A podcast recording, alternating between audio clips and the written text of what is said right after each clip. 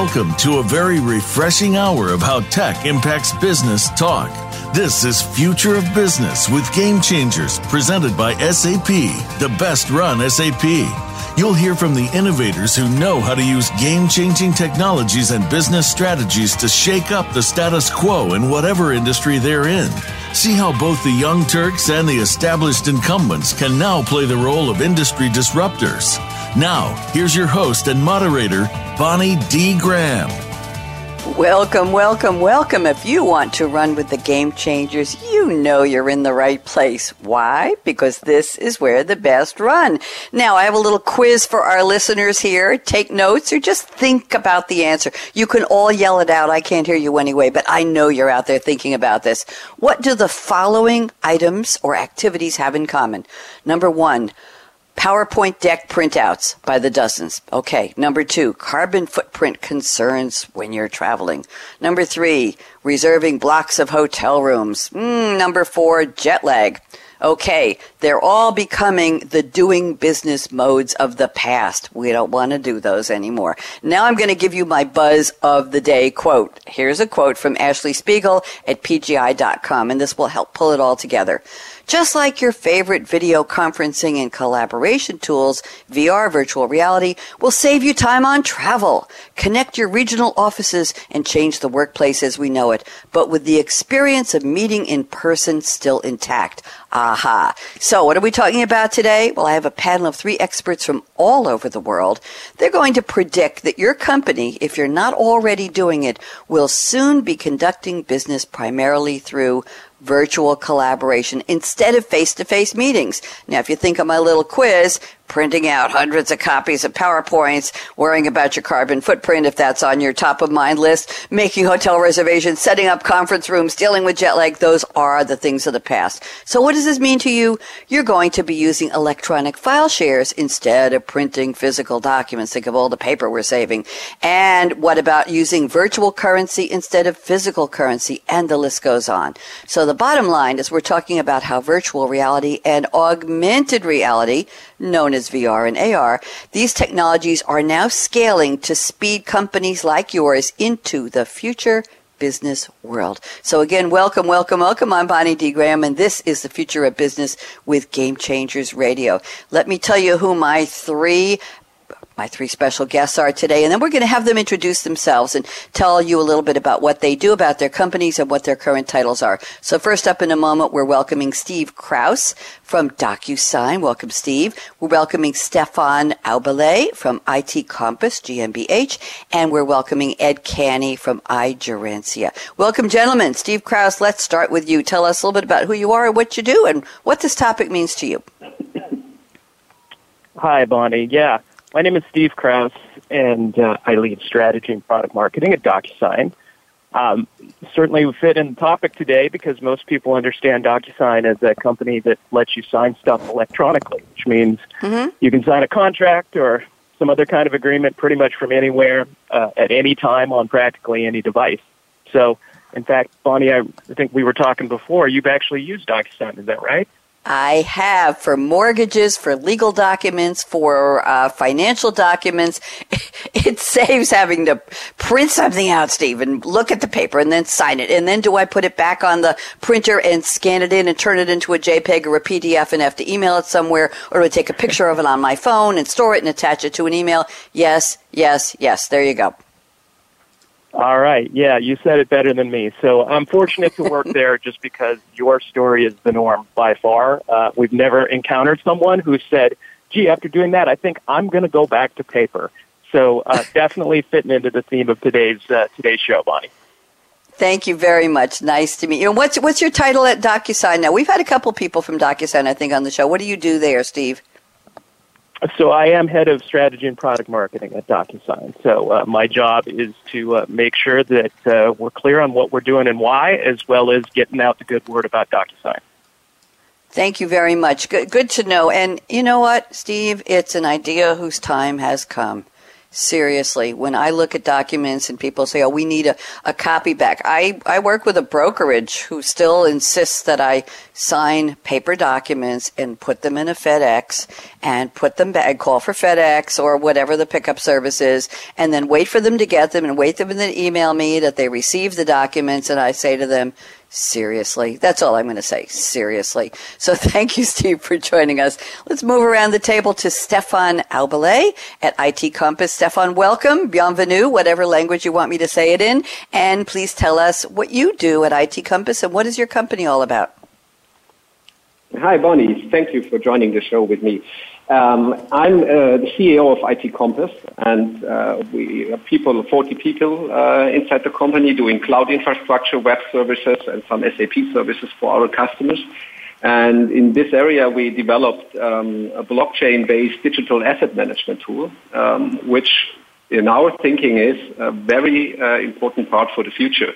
Uh, to do business between people, companies, there needs to be a trustful exchange of everything which goes digital in this part. And this is what we believe in, and that's why we put some emphasis in doing this much more easier than maybe other do. So um, probably you haven't heard about us, I think. But I Not yet, but I am now. yeah. so we do our best uh, to make this uh, to make this tool getting more around, um, as we think that blockchain technology will will help every business uh, to put trust into these uh, business process levels, which goes virtual. Thank you very much, Stefan. Nice to meet you. And I have to tell our audience we have a Steve and we have a Stefan, and I'm pronouncing them very differently so we don't get them mixed up because I think they are actually the same name in different, in different languages. Thank you very much. Third panelist, we have Edward Canny. He told me I could call him Ed because we're such good friends after a couple of prep calls here. And he's from iGerencia. Ed, welcome. And please tell us about what you do and what does iGerencia do? Uh, thank you, Bonnie. Uh, yeah, today a beautiful day, you know. uh, yeah, I do. I, I am the CEO of iGerencia. Um, we're a business intelligence and artificial intelligence services and products company. Um, we mostly do uh, technology for uh, doing uh, a better system for uh, knowledge and crunching data and, uh, you know, what we call is zero friction data analysis. Um, right. I am the CEO. Um, right. Right now I'm, I'm, I'm leading some um, innovation products here at iGerencia. So welcome today and uh, thank you very much uh, again. Glad to have you. I have to ask you, iGerencia, where does the name come from, Ed? What does, does it mean? Is it a specific word that means something or is it a made up name? Uh, you know, in Spanish, gerencia is like a management, and the I is the I from information, and that's it. Yeah. You Thank know, you. The, the Thank you. Came from uh, when I studied at US, um, my MBA. So, yeah, something like some some from some drinks over there. So I got the, the name. Thank you very much. I looked it up and I got a, a Spanish. Uh, I got a I got a Spanish dis- definition here, so I'm not going to go any further than that. But thank you very much. Let's go around the table. Right. My guests each sent me a very interesting opening quote, and they're going to take a moment to relate it to our topic. We were looking for inspiration and provocative quotes, and we've got them. Steve Kraus at DocuSign sent us a quote from Alan Kay. Alan Curtis Kay, still with us, born in 1940. I call him a young man. Steve, don't ask me any questions. American computer scientist, uh, and actually, he was a former professional jazz guitarist, composer, theatrical designer, and amateur classical pipe organist. And you mentioned in your notes to me, Steve, that Alan Kay's 1972 Dynabook, D-Y-N-A-B-O-O-K concept was the predecessor to today's notebook and tablet computers. Very interesting. So here's the quote. We're familiar with it, but you're going to tell us how it relates to our topic, Steve Kraus. The best way to predict the future is to invent it. Steve, you're on. All right. Well, uh, I think the relation to today's topic, Bonnie, you already touched on it. He had this concept called a Dynabook, and uh, this was in a time before there were personal computers. So think about uh, the late 60s or early 70s, and uh, there were no personal computers. When someone talked of a mini computer, they were talking mm-hmm. about something the size of a refrigerator. So that was 50 years ago. And instead of having the idea that a computer is a refrigerator, he had an idea of a computer is like a book. And so, uh, if your listeners at some point want to look at the Wikipedia page for Dynabook, um, they're going to see a picture of something that looks remarkably like a tablet today with a little keyboard on it. And so, I just see this as it's about the power of human imagination, and you know, where human imagination is driving us uh, is toward being able to uh, miniaturize the experience of using a computer so it's easier and more virtual. Very interesting. I have a page here called us.dynabook.com, but I'm looking it up on Wikipedia, and let's see if it comes up fast enough. The Kiddicomp, K-I-D-D-I-C-O-M-P concept, envisioned by Alan Kay in 1968 while he was a PhD candidate, and later developed and described as the Dynabook in his 1972 proposal, quote, a personal computer for children of all ages. Fascinating. Fascinating. Thank you for that look back in history. I wasn't aware of that, Steve. Appreciated. And, and my only question to you, Steve, is the best way to predict the future is to invent it. Do you think somebody woke up one day in the past, let's say 30 years, and said, dang, I'm tired of making hotel block reservations and printing out PowerPoints and jet lag. Well, they weren't concerned with carbon imp- impact and all that a couple of years ago. But do, do, you think somebody woke up and said, we've got to design and invent a better way to do business? Do you think that was actually somebody woke up and said that? Or do you think it was just a, a groundswell of, of cultural need for change? What do you think? Uh, I think it does start with individuals, and I think Alan Kay's quote is an example. He was the one guy back then who was able to conceive of a computer more like a book than a refrigerator. And, you know, these things do need to start somewhere. Same thing really with DocuSign, where our founder, Tom Gonser, 15 years ago, just couldn't believe how ridiculous it was to do a real estate transaction with all this paper going back and forth and people sending things and faxing things. And he said, we live in the computer age. How can we not just do this digitally? And uh, lo and behold, we can.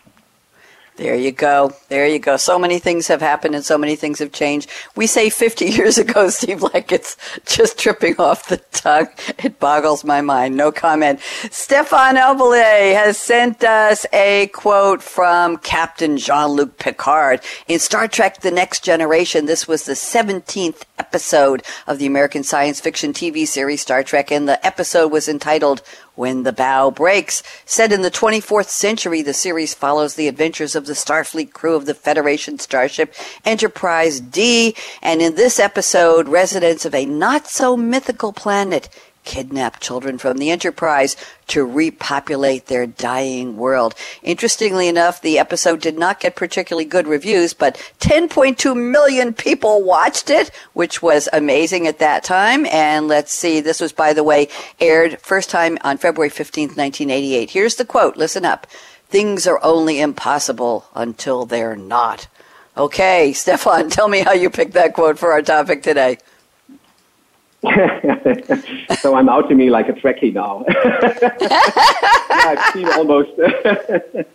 I think I've seen almost all of these Star Trek episodes, and um, when I was searching for the quote uh, you asked me for, uh, I was wondering which fits into the the topic, like being virtual. And um, for the one hand, uh, the Enterprise episodes, I think, show some parts of the future already. When you go to the past, you see how they uh, imagined uh, how the future may look like.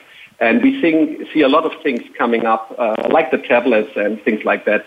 They used already uh, just inside their processes. Um, and they are virtual completely, talking to each other, chatting. And when I watch this scene, um, and the topic is, uh, like you described, from the planet, uh, they, the Aldebarans are suffering from a new technology uh, which uh, made them not to be able to reproduce uh, their race. Um, and the enterprise found out how to solve this problem. Um, and one of the reasons uh, when Captain Picard was saying it was that they need to beam down someone. And his crew was mentioning that this is impossible. And uh, I think we see a lot of companies and things out there at the moment which think the same way, that there are no ways uh, maybe to go to digitization, go to virtual business processes as they feel impacts on, on their people, on their crew, whatever. But uh, things are impossible until they are not. Uh, and finally, they solved it in that scene as well. Uh, so if you want to find a way, I think there will be one, and we will see in the future ways coming up being virtual. Thank you very much. Very interesting. I appreciate that. Uh, yes, Trekkies. Okay, that's something that's just going to go on forever. by the way, I was I was intrigued that Wil Wheaton, uh, Wesley Crusher, played by Wil Wheaton, and Wil Wheaton uh, was a frequent guest on um, uh, uh, what's the TV show I love so much? Um, yes, the one about the big black hole with uh, yes I'll, I'll think of the name. I'm having a moment here. Anyway they talk about him on the show all the time. Ed canny we're going to go around the table and rescue bonnie from her lapse in memory here. Ed has sent us a quote from w. Edwards deming. We had a quote from him last week. He is, was born in 1900 lived till 1993 an american engineer statistician professor author lecturer and management consultant. It amazes me ed that people who lived in that time frame just before 2000 put so many different designations on their bios.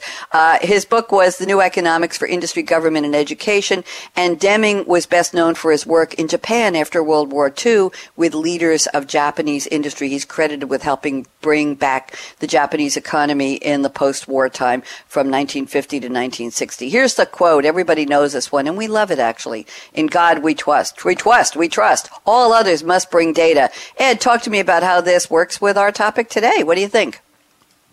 Um, that quote, uh, you know, means a lot for me because I'm industrial engineer, and um, if you know today, that means data. That means the author because it's it's important, and you know that means what we're we're living right now, the digital transformation. You know, data is because okay, all what we have been doing these days, all about decision making, is based on data. You see, uh, our daily tasks on our business is based on data, and mostly, uh, you know, artificial intelligence systems is based on data. So data is a we call it a new business model. So, and this guy from 19, from the beginning of the 19, uh, mm-hmm. He, he was he was talking about knowledge based on data. I think so. First of all, is that, and, and the second thing is uh, uh, the better and the easier we bring data, all about the information on enterprises, uh, we we have a better decision making process. And uh, if you if you know uh, Edwards Deming, uh, he, he talked about um, mostly about uh, statistics techniques for process control, mm-hmm. things like that. So I love this guy. I have been reading so much, so many books from the, from him, and uh, right, I love him. And um, for now, you know, the topic for today that is the, the future of uh, the business is going to be virtual. Uh, you know, you have to bring data to all the information workers around the enterprises with uh, zero friction, and uh, that's knowledge. Thank you very much. Very interesting and, and perfect for our topic today. Thank you, Ed. We're going to go around the table very briefly and get to know our panelists a little better just before we take our break. So, Steve Kraus, you're up first. Two questions for you. Number one, where in the world are you? You can give me a continent, a hemisphere, a nearby river, a country, or you can give me a city. It's up to you. And we'd love to know. I see that wonderful smile in your picture, Steve Kraus at DocuSign. So, what kind of beverage, maybe not right this minute, but what powers you to do what you do and do it so well at DocuSign. Steve, what's your favorite drink? Favorite drink? Wow. You know, I drink a lot of water, which isn't very interesting. So maybe what I'll give you is my favorite drink concept. I don't know if you've maybe you've seen these, Bonnie. So there's this one brand of tea that actually uses adjectives for the product name. So one of their teas is called calm, and another is called uh-huh. awake. And so yep. I do like the concept of that. I like being able to say, you know, waiter, may I have a cup of calm? So my answer is I like the concept of adjective name teas. I like that. Where where are you calling from today, Steve? I appreciate that. Well, I'll give you a body of water nearby. It would be the San Francisco Bay. Okay, very very interesting. Um, okay, thank you very much. Well, you could give the name of the manufacturer, by the way, if you want, of the tea.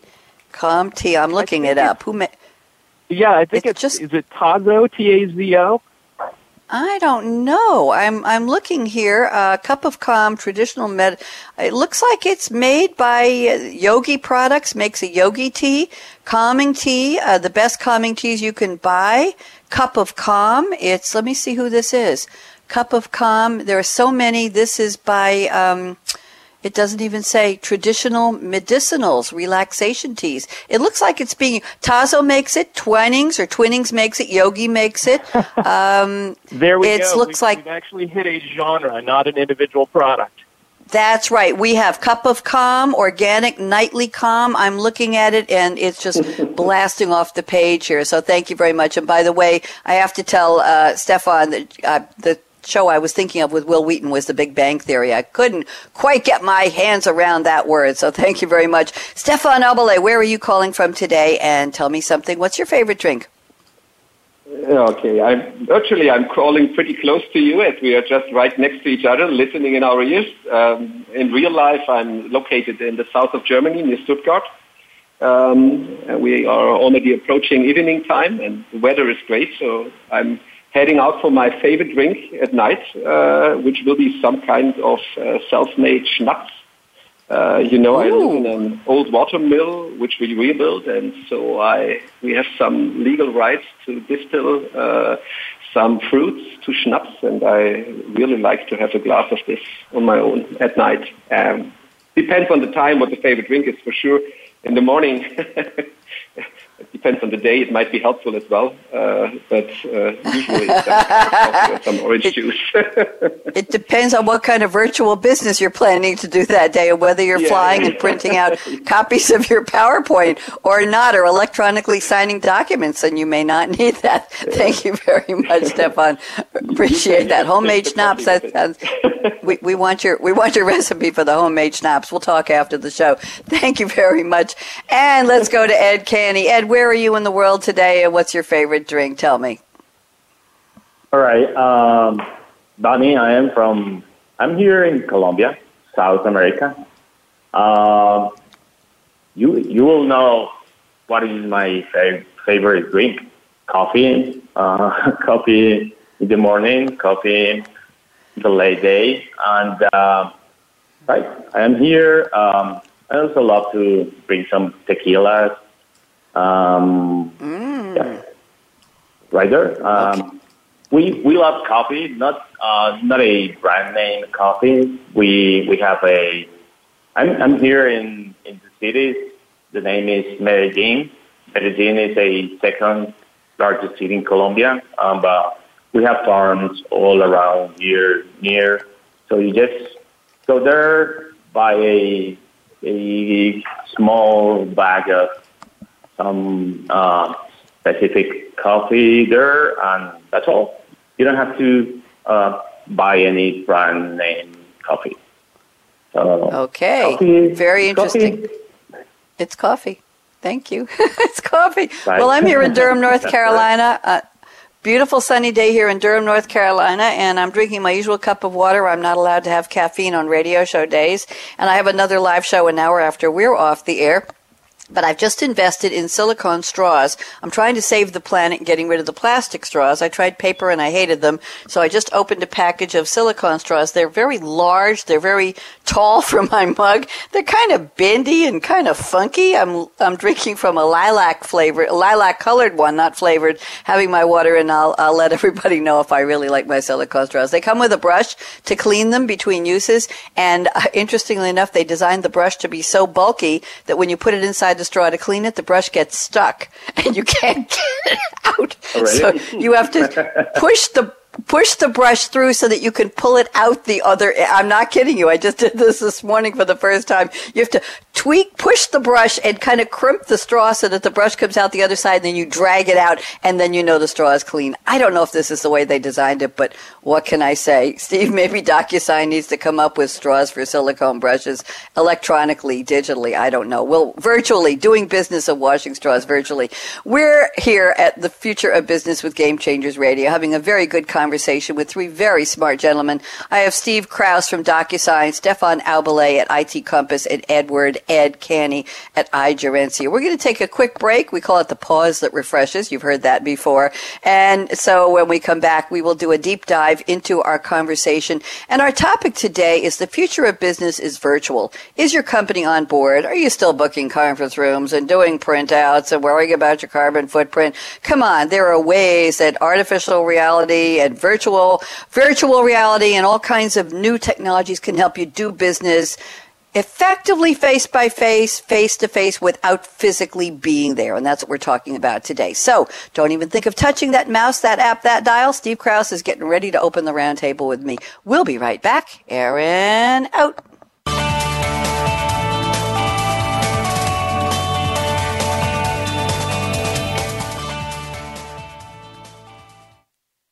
Become our friend on Facebook. Post your thoughts about our shows and network on our timeline. Visit facebook.com forward slash voice America.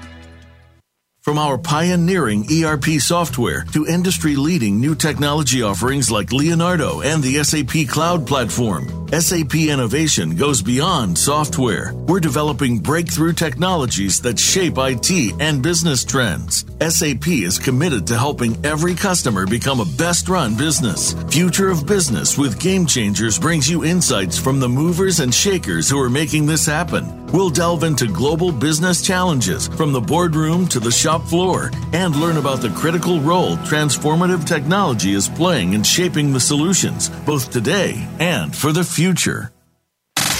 Have you friended us on Facebook yet? Why not? Just go to facebook.com forward slash voice America or search for the keywords voice America. Once you are part of our Facebook network, you'll receive daily messages about what's happening with our shows, this week's featured guests, and new happenings at the Voice America Talk Radio Network. And you can add your voice to the always active discussions on our timeline. Just go to facebook.com forward slash voice America or search for Voice America.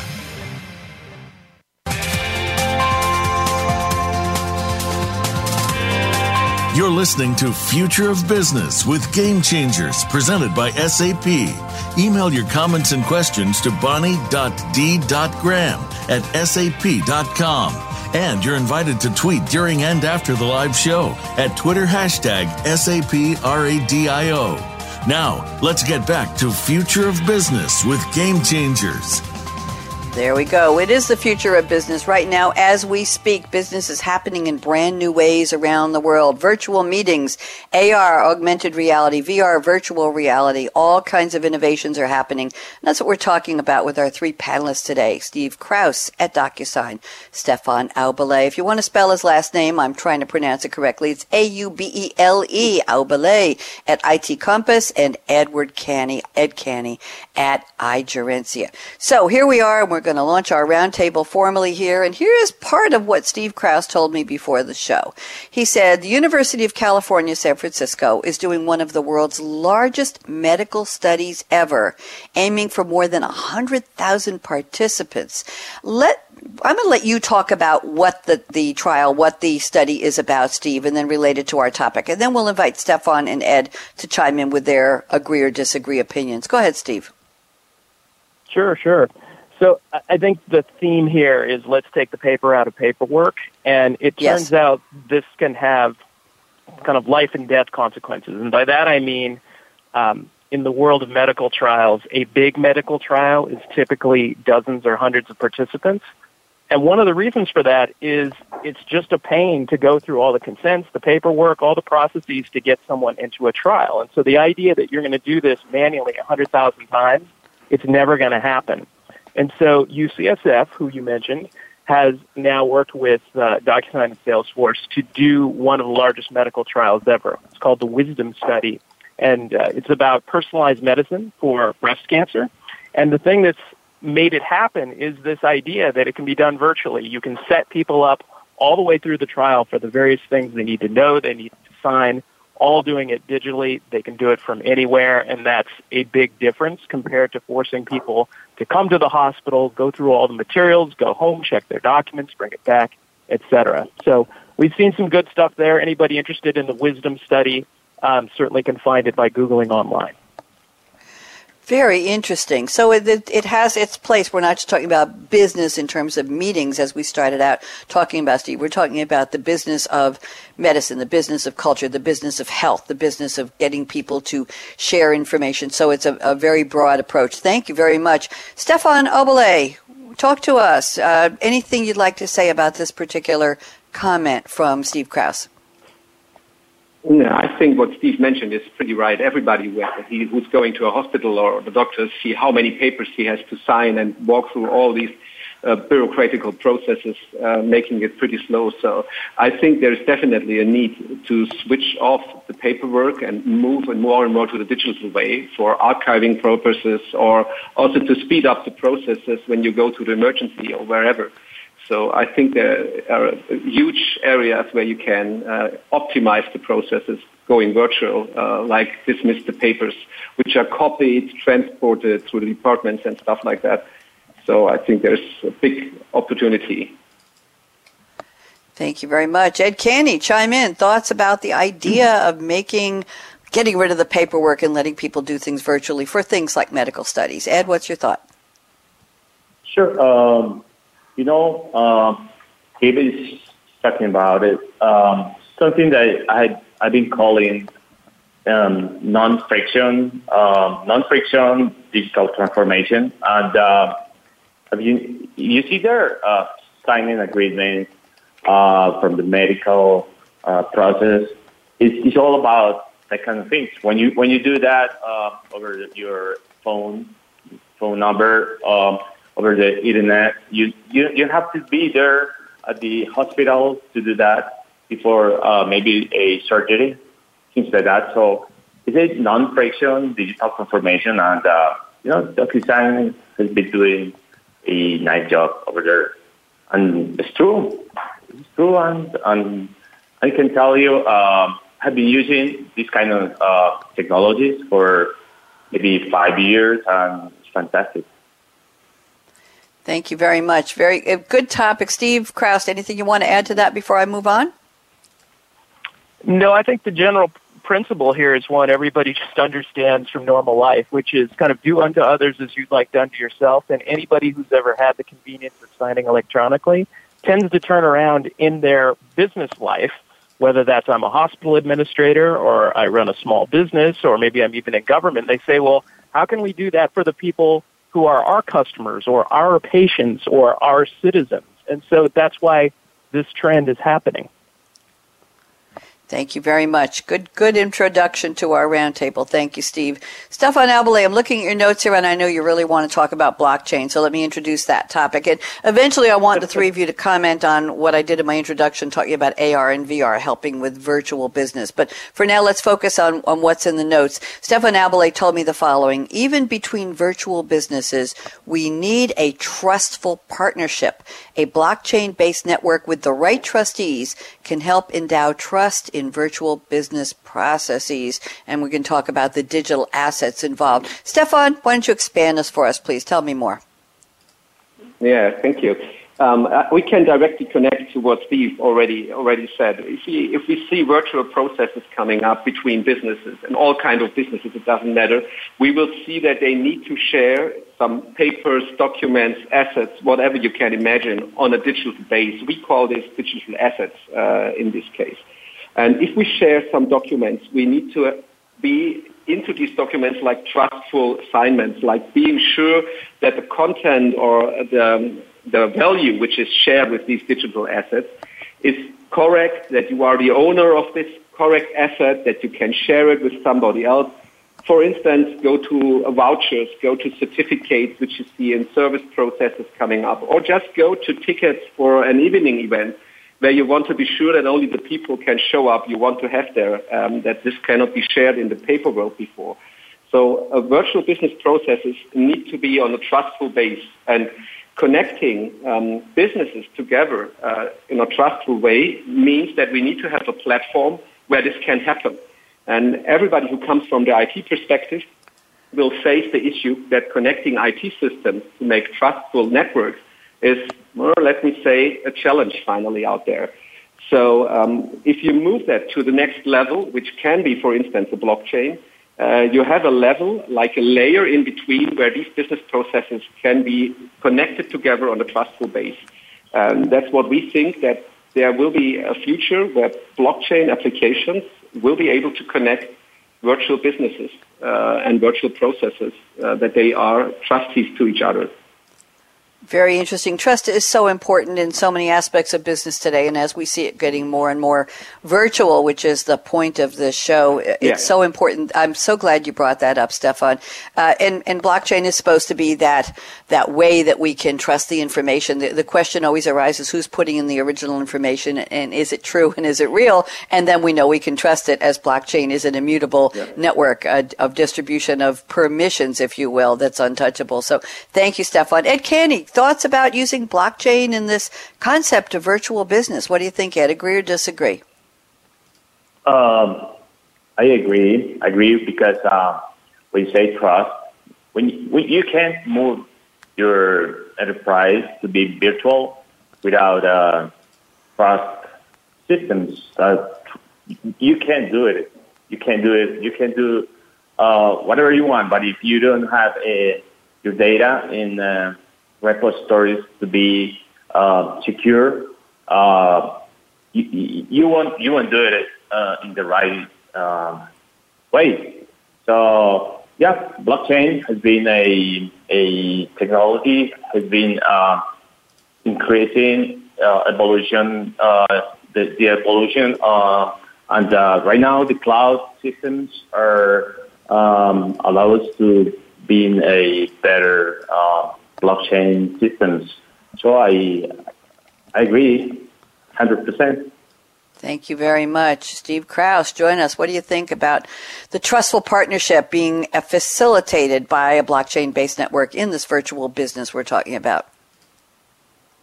Yeah, I think uh, I buy it. Uh, we do it at Block at, at DocuSign, where uh, we have customers who've said, "Hey, you know, we're doing these agreements, and uh, we'd like to be able to write the evidence of the agreement, you know, who did it and what, when did they do it, so all of this is out there on the record.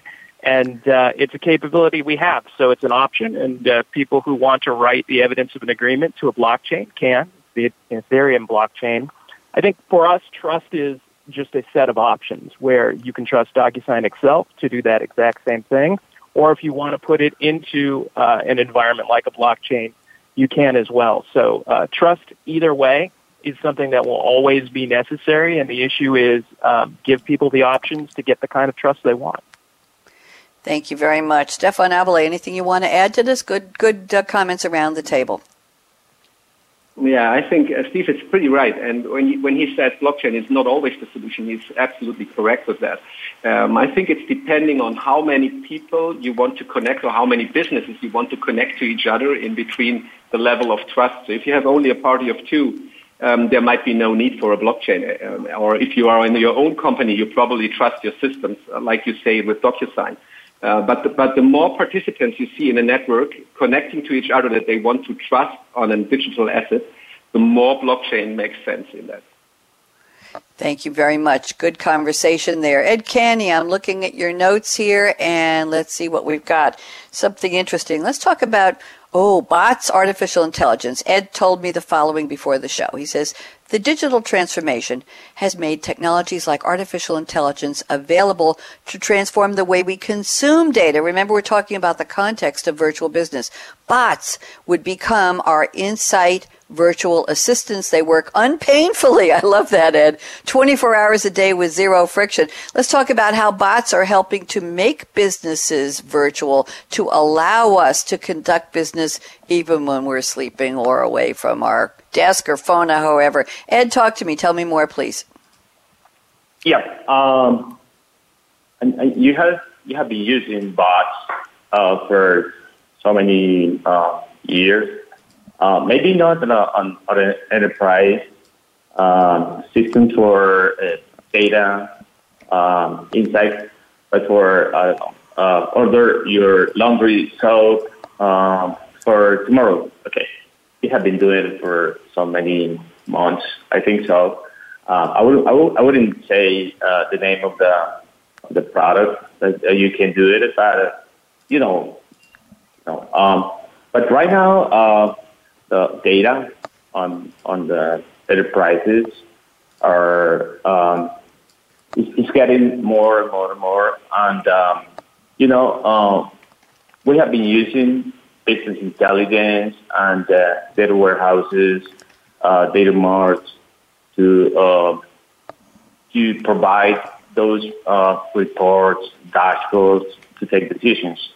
But uh, you know, those are uh, systems that right now they're getting getting complex to do that. I would I wouldn't say complex. Complex now. I wouldn't say you need at least ten clicks to just know uh, the sales uh, of yesterday's sales.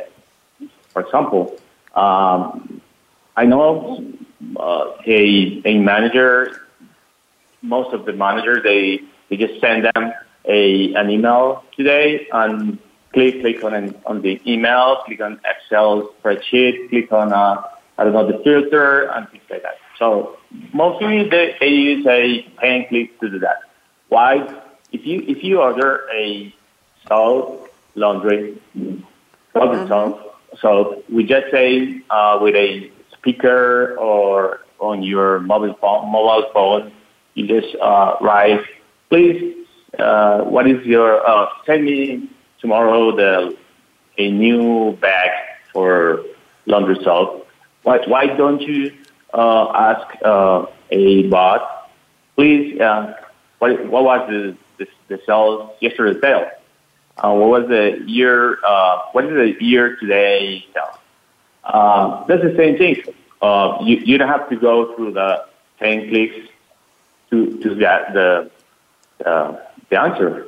That's what I'm, I'm calling the um, uh, non-friction data insight.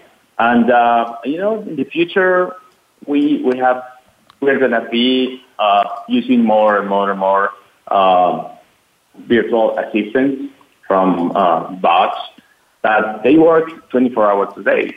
Uh, you, you can't, you, you don't have to uh, wait until uh, your uh, data analysis guy uh, just uh, during the lunch time, uh, and you need uh, before you you go to the new to the meeting and you call the guy. Okay, please uh, send me uh, that that that the data and uh, because I need it uh, before my meeting, and the guy, I will, I will, I will answer you. Okay, give me a second, give me 10 minutes, 20 minutes, an hour, because I'm, I'm during the lunch time. No, right now bots are, are working 24 hours a day. So, um, right now, um, we're working on, on, at iGerencia on a better way to, uh, drink it consume data from enterprises uh, with uh, not non-click systems. That's all about it. Thank you very much. Very interesting. Uh, Steve Kraus, you want to chime in on this? Any any thoughts you want to add, please? Well, sure. I mean, to my mind, bots are an evolution of the idea of human help right? Mm-hmm. So in the very old days, if you needed help doing something, you had to physically go to the person who would help you do it. And then at some point, uh, we started having things like remote help via call centers. So if you needed support, you could call the call center, but even that was only open some of the time. And, you know, we're evolving into this world where a lot of kinds of help can be given virtually, which fits in nicely with what we're talking about today. And of course, that help is 24/7. It is of a uniform quality. Once it's done well, it's done well every time. And so, you know, as a trend, uh, it's a great example of something where it just it keeps getting better. It keeps getting more convenient. Thank you very much. I like the way you describe the, the evolution of bots. Yes, human help, and and I love the way uh, the way Ed brought up that they're they're just there when it's not painful. Very interesting. We used to say when people started developing their own websites and blogs, we used to say, "Oh, uh, you know what? I used to teach eBay selling skills for an adult ed program in my community on Long Island, and I used to tell people." Even when you're asleep or you're out of your house or you're traveling somewhere or you're doing something, you have this virtual opportunity to reach people with your products or whatever it is you're selling on eBay because it's a 24-7 store that's always open. So now when we have bots, uh, you, you just never know. You never know if you're talking to a bot or a human. Sometimes you're thrilled to know there's a human somewhere in the world is answering your, your urgent question at four o'clock in the morning. Yes. So bots certainly are part of that. Thank you very much. Stefan Aubele, join us. Thoughts about the concept of bots for virtual business. What do you think? Now, I think it's common sense we see here that bots will be a, a very relevant part in virtual businesses, like to support uh, the communication ways and uh, to help, like you described, being there 24 hours away. But I got one question mm-hmm. maybe to add. Yeah. And I would be interested if there is any analysis on how people feel when they talk to a bot and get later known that it was a bot, not a human being. Because when you now talk to bots, you, you actually, they are very good already. Uh, so in some cases, you even don't know that there's a bot next to you which is answering your questions. Um, but is there any analysis on how people uh, feel when they later get known about that they talk to a bot? Hmm. Interesting. Well, I, I know uh, some colleagues of mine at SAP took a little poll about whether a particular, somebody took a clip of an audio uh, conversation they had and they posted it and said to their colleagues on their team, who can tell if this is a real person or a bot?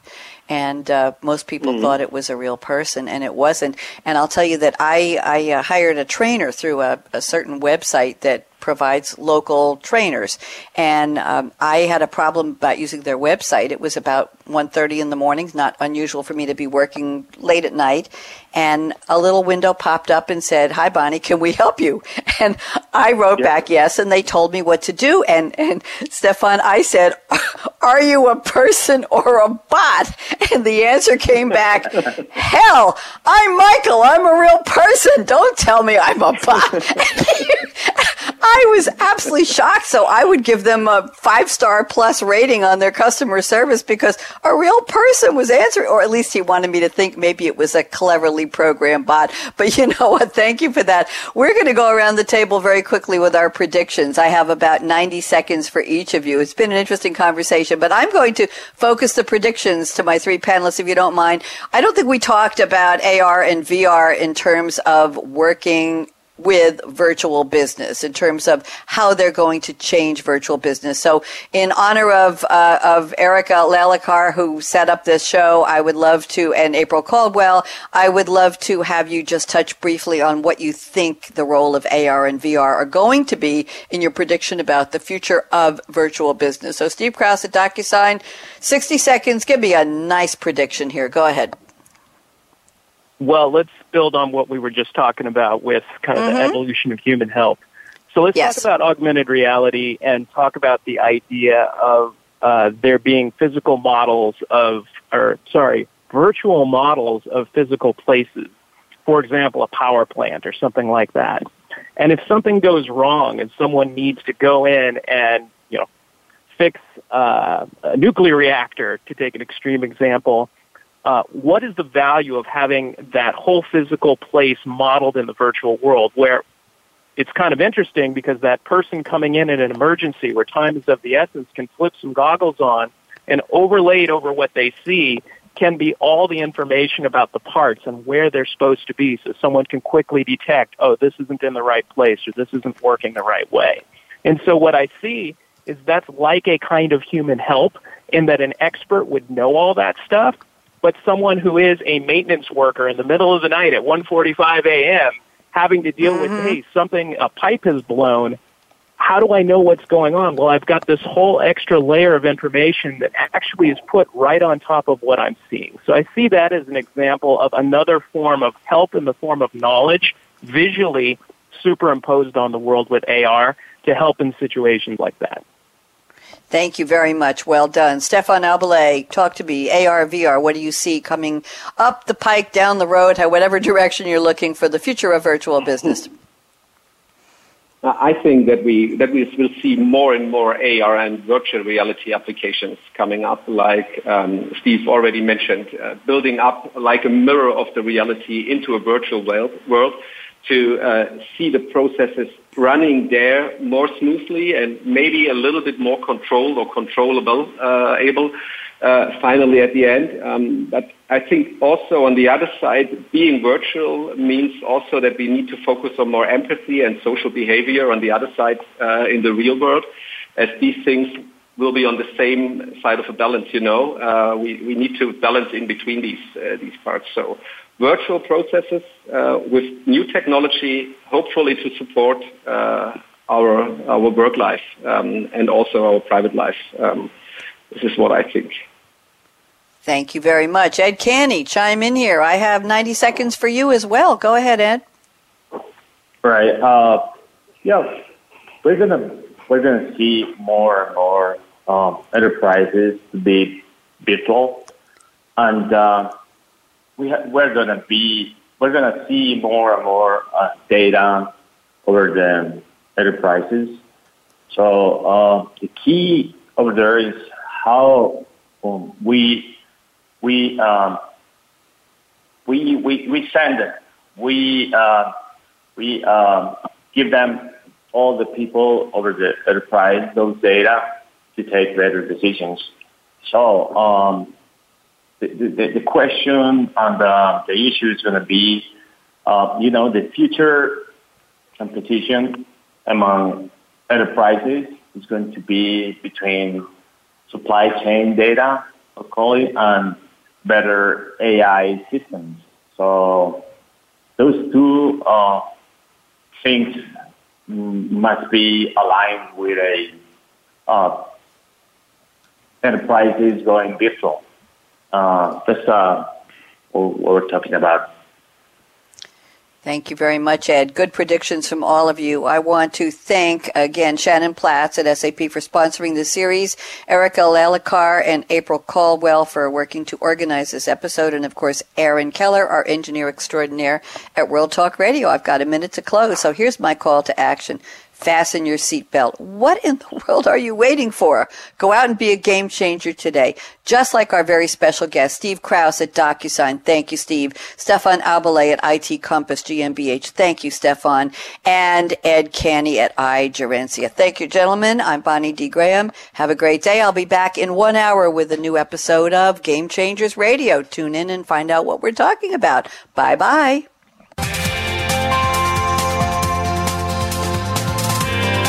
Thanks again for tuning in to Future of Business with Game Changers, presented by SAP, the best run SAP. To keep the conversation going, tweet your questions and comments to Twitter hashtag SAPRADIO. Please join host Bonnie D. Graham again on the Business Channel. We wish you a positively game changing week.